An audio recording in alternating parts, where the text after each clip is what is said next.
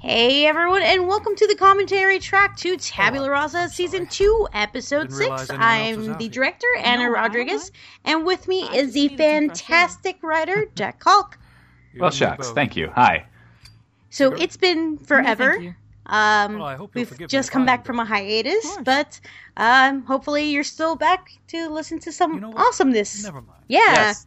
Uh, I do to quit. recommend maybe going back and refreshing One of the yourself if you've got the time to listen to the first 15 episodes because it's pretty. It's a pretty direct continuation of where we left off. So, Unfortunately, there's never a good time with this this show to go on hiatus. I went to college with the bride. How about you? Oh, I'm Um, a cousin of the groom. We start off This with is- a. Oops, sorry. Go for it, Jack. I was just going to say this is the first of the Ganymede Well, I'm not flashbacks, sure of which we have a couple because I've deemed this arc the Ganymede is missing arc. Terry. Uh, spoilers if you haven't heard this episode already. Pleased to meet Bum, you. but bum, you should have. Bum. Yes, why are you Can I listening to the buy you a commentary first? It's Episode, then commentary. Well, maybe This I is the weirdest running joke in all of Pendant. I'm, I don't know anyone can. who does this. Anyway, I, I I just got in the habit of saying it, but I personally don't know anybody who does that listening order. Um. So yeah, that was a flashback of when Terry met Lakeisha. when Terry met Lakeisha, coming to theaters this fall. the the latest rom com from Yes. Pendant Productions. Yeah, um, I mean, I, I think it goes without saying that Terry is not the second cousin of the grooms. Um, it, it bears mentioning that, and I don't think it'll be ever stated in the show that he was assigned to like try and My get with Lakeisha, and you know, the whole falling in love thing My wasn't necessarily what had to happen, but sometimes you know to maintain coverage, you got to marry somebody, One rainy evening, or maybe not. Actually, I it could also be that Dr. Ganymede, you know, pretended this guy was his second name, cousin for so long as part of his cover that they, you know, But he started believing it a little bit, and then he went to this wedding anyway because he became friends with this guy. Who knows? It doesn't really matter. But they met at a wedding, and I I, wanted to the blank slate introduce Lakeisha and Ganymede, especially since over the uh, past couple months they have uh, since divorced. Season 2. Gee, I wonder why six. Lakeisha would divorce in him. Hmm. Uh, really quick, the momentary music we heard from the wedding reception was called Sideways Samba by Audionautix, and I thought it was appropriate for a wedding. So, Oh, I loved it. there we go. I do like I, I and I'm speaking entirely out of ignorance here, but it feels like we're going a little a little more rocky How's the first you know, back? Pushing a little more towards rock uh, in these later episodes, which is cool. Yeah, um, there's, Yeah, me too. you know, the super secret whole, uh, cell two is really nothing kind of chase her off. turning things up a bit, and I think So, uh, their their feel is definitely more rock, where everything else has been more to school, acoustic. right? So that's that's intentional. So yay, you caught that. Yeah, I like it. I think I like it. It's a very cool tonal change. I think for a very different second half of the with show. hmm I did that, and look at me now. And because this is where we're now, this is You've the lost second half of the Have of I? the of the show where where we've hit the midpoint. So from here, it's just Hey, gonna listen, only get more can I ask you interesting. One Can hopes. you speak to Lakeisha? Um, we did pass up. This is the episode where we make canon the fact that um, doing so hot. Keith goes to the shop owned by Hannah Jane Condell's uncle, I believe, relative of some I, kind. I think so. She mentioned it hear about Alan? um in one of her lines. I think I mentioned it a, com- a couple I mean, commentaries ago. Commander But uh, she ad libbed the name of the sub shop. badge and everything. Um, after one that her, one, I think it was her uncle who owned a sub shop. Anyway, So now it's he's out of canon in the. Tabula Rasa universe. tenth Yay! Who's taking Yes. his place? Captain Nathan Clark at your service. I like this. Nathan, congratulations. Um, Thank you. we also passed up the first time of many. The original title of this episode was "You've Lost Weight," but that only really applied to Raphael, even though everyone says it to Raphael. Think Mm-hmm. about what I said. But there, you know, the the new title, "Powered in Uh, Names," I close the door think behind you, will you? it's sort of you know there's a lot of people correcting names in this episode and for a lot of episodes afterward it's becoming a new hallmark of the show i think that people sort of correct what name they would like to go by Yeah. Just a um, and it's been like that before specifically with jane but um, There we go. Excellent. there's there's some real like politics Doing of well. throwing different names for people around Liza back at work. Yeah, especially with- thing. With promotions back at and I thought so too. Mhm. title changes. yeah exactly Yeah. I, I- yeah i went through a phase when writing this second half of the season Recently. uh, where I was just fascinated by you know the, the different ways that names could be used to Uh, convey messages. Thirteen days. And that was just that same Um, sentence again, right? And the actors, of course, took a line Yeah, with it. They're all what great with it, and I'm, I'm really glad they picked I've up on it. looking into it. Mhm. We have a few leads. Yay! back We love our cast. Which leads me to Woo. this. In that envelope is a formal offer of employment by the Department of Homeland Security. I don't know how. I don't know why she gave Jane an envelope that I'm sure she can't read. But That's true, but it's No, it's we are audio. We can only do so much to Jacob Morris as convey well. In part things. yeah, and it's the like it's it's less about the fact that it's an envelope and more about the fact that it's a you know a physical symbol of promotion. You know, off, an offer of promotion. Yeah. as a consultant. And I'm sure, I'm sure with Jackson Sanvia assumed that invaluable, uh, Liza would have been going in detail with Jane. The contents of this envelope. Keep him busy. And Raphael. Yeah, exactly. Well, it looks like we're running out of time, unfortunately. So I do like I I do like the hatred decision. Sanvi has for Raphael. I think it's pretty great. We need you. and Without your um, help, I'm not sure we're gonna find these guys. I just was it. I don't know because Sanvi she's not liked by everyone by the precinct, and so Hey, and as a little touch, her office doesn't have air conditioning, which is why you can hear a desk fan. back. I noticed. I just like. I, I just thought that maybe maybe the AC doesn't work in her "Hey." office, so that's why she has a little desk fan want me to say going. her, right? and no one's in a hurry to go I fix it talk through all this stuff Exactly, exactly. So because it's not Clark's office anymore, so who cares? Yeah, so I I I don't know. I that scene between Sanvi and Jane just just felt empty. So I'm like. I'm just gonna throw a desk fan. I like it a lot. So yeah, That- It is that- August, so it's it's that Feels time. like years. Mhm. Feels like decades. Really, only. And we've got Walker coming back. How are you doing? Yes, welcome back, Walker. I Richard is such a trooper. It's like I leave him Keisha, alone for like four episodes, and then I Dr. just you know send him another script, and he just he goes for it. Nice to meet Mhm. you. Um, David Yeah, Alt's also really good about that, ophthalmologist, not a proctologist. and uh, and Corson also. They never really know when they're going to show up in the show, but they're always willing to do it, and that's great. And their their lines are on time as well, and everything is like, oh, I have a script. What? Dr. Yeah, it's here great. is So surgeon. oh, and David, then of course, is notorious for getting things in just. hours after it's released. mhm. No, but um, think you can help Richard, see? I can't remember specifically, but he has so many great ad libs Why don't we set and up a time? bloopers. So I'm, you, there's a lot of good material already for Awesome. this season two blooper reel. Uh, Walker and I Yeah, the gonna get lunch. proctologist line was. Be back in a I, bit, I. I had to go open the script. I was like, I don't think I wrote this line. I don't think I talked about butts in this How show. are you?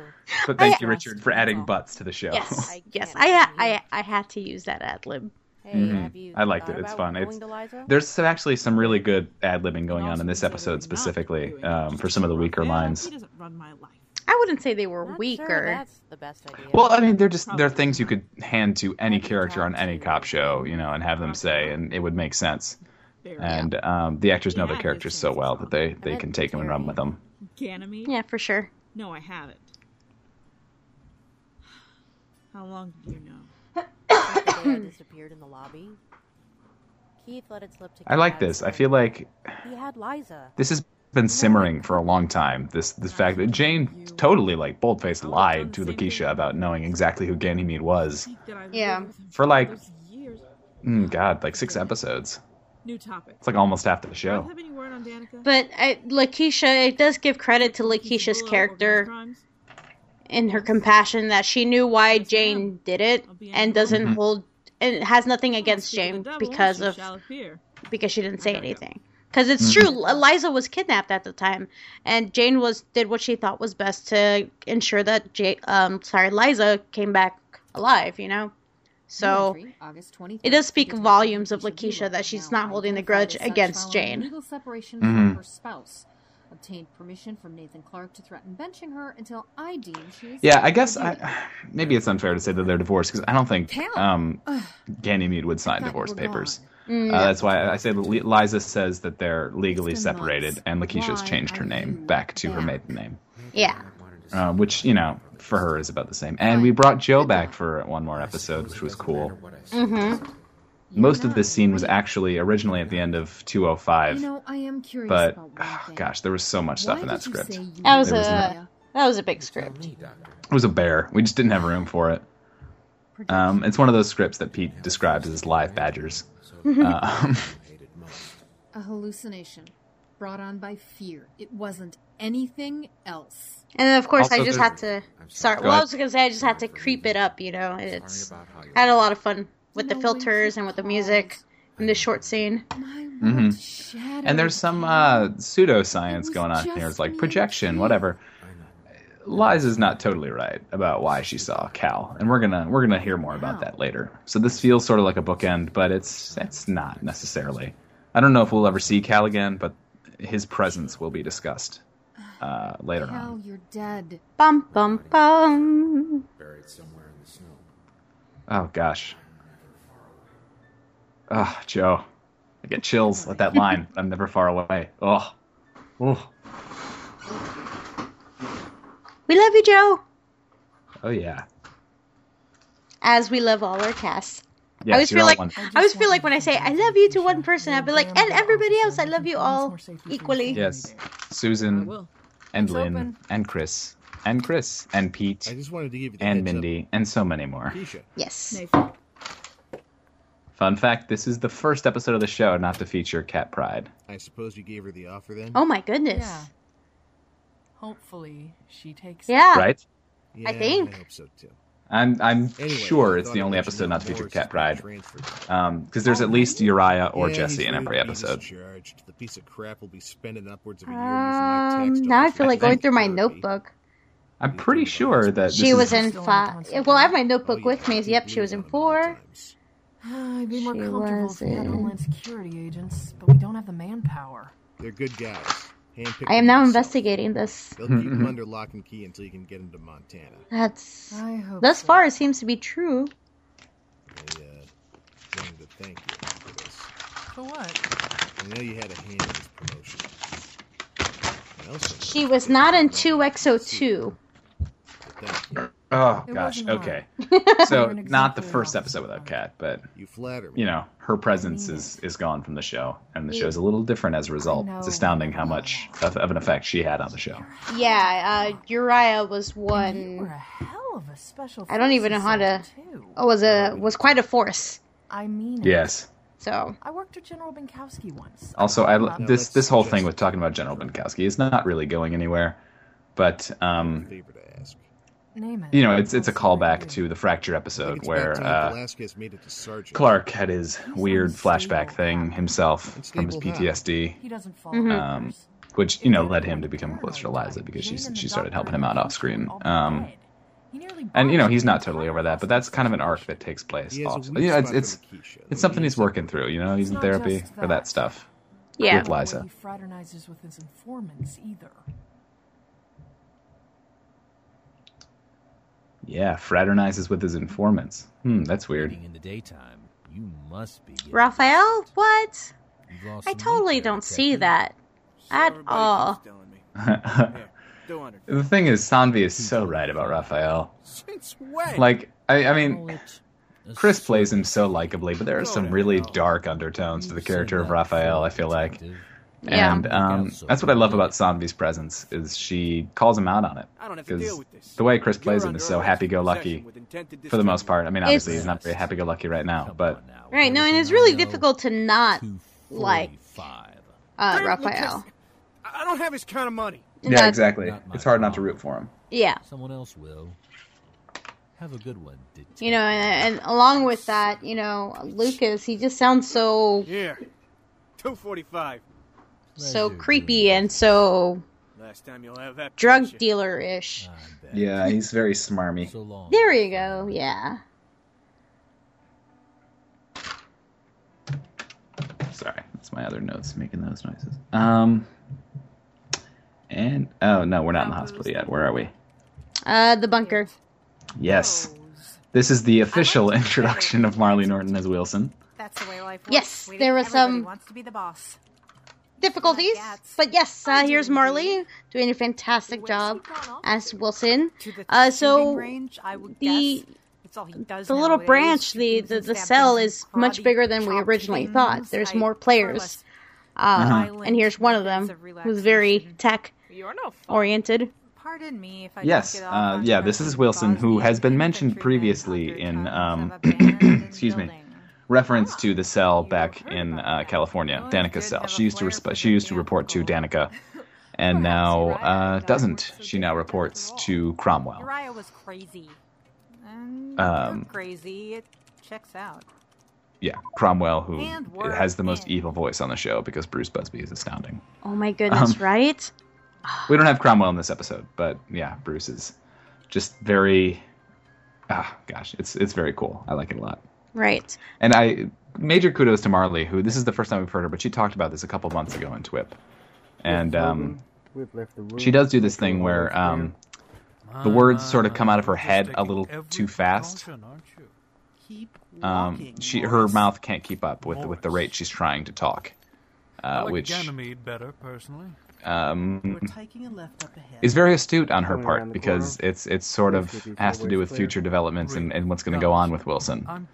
Um, All think I'm that's this is the most vague cop outy thing ever. Welcome to the Tabula Rasa commentaries, though. Um, but no, yeah, it's very the the idea that Wilson's brain can't or mouth can't quite keep up with her brain, or the rest of her body can't quite keep up with the rest of her brain is kind of important. Uh, Williams? Yeah. And look at these guest stars. That's a shame. Yes, we've got uh, Damien and Marty. Approaching the elevator. Or rather, Welcome. Yes. Damien, of course, does the cover art for Tabula Rasa. Step into the elevator, please. And he's doing a, an excellent American accent because he's Yeah, I was very impressed not American. because I couldn't do an Australian accent without being horribly offensive. So no, I'm not. e- I wouldn't even attempt it. yeah, exactly. Code red. We have a code red. The prisoner he's a... I can't. I, I see this like bushy blonde mustache over his character. I don't know why, but it's what I see. I don't know. It's it's something about the like the the the, the quality of his voice that I, I I just I feel like I I hear like he's talking through a mustache. Give it two weeks after this commentary airs. We're gonna have a, some artwork from Damien. Just we'll just I know say some some fan art of his character. I'd be surprised if this scene doesn't make the cover. Well, I don't know. It's also the final scene. yeah, you, we don't wanna. Life used to be so good to me till I started slipping in and out of reality. One, two, three, four. Featuring the voice talents of Sorry, that's Susan preparing. Bridges as Erin Jane, Lynn Hey, it's Cullen tradition. Dr. Liza Finch. I know, Chris even though my voice is in terrible shape right Rafael now. Velasquez. Kristen Bays as Detective Uh, yeah, well, that's a whole episode. It's kind of a short one. Sorry, guys. Yeah, I know. After all those months of hiatus, and you come back to a short episode. Jason R. Wallace as Sorry. Terry Ganymede Morris. Allison Moser as But we love you, listeners, and we love our cast.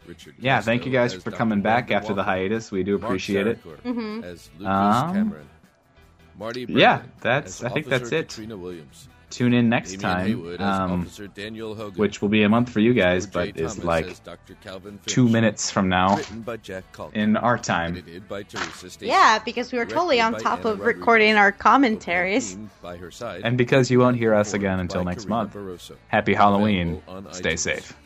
Closing theme. And Back home. good night. Written and performed by Mile 96. Bye, everyone. Clouds. Second nature. Serenity.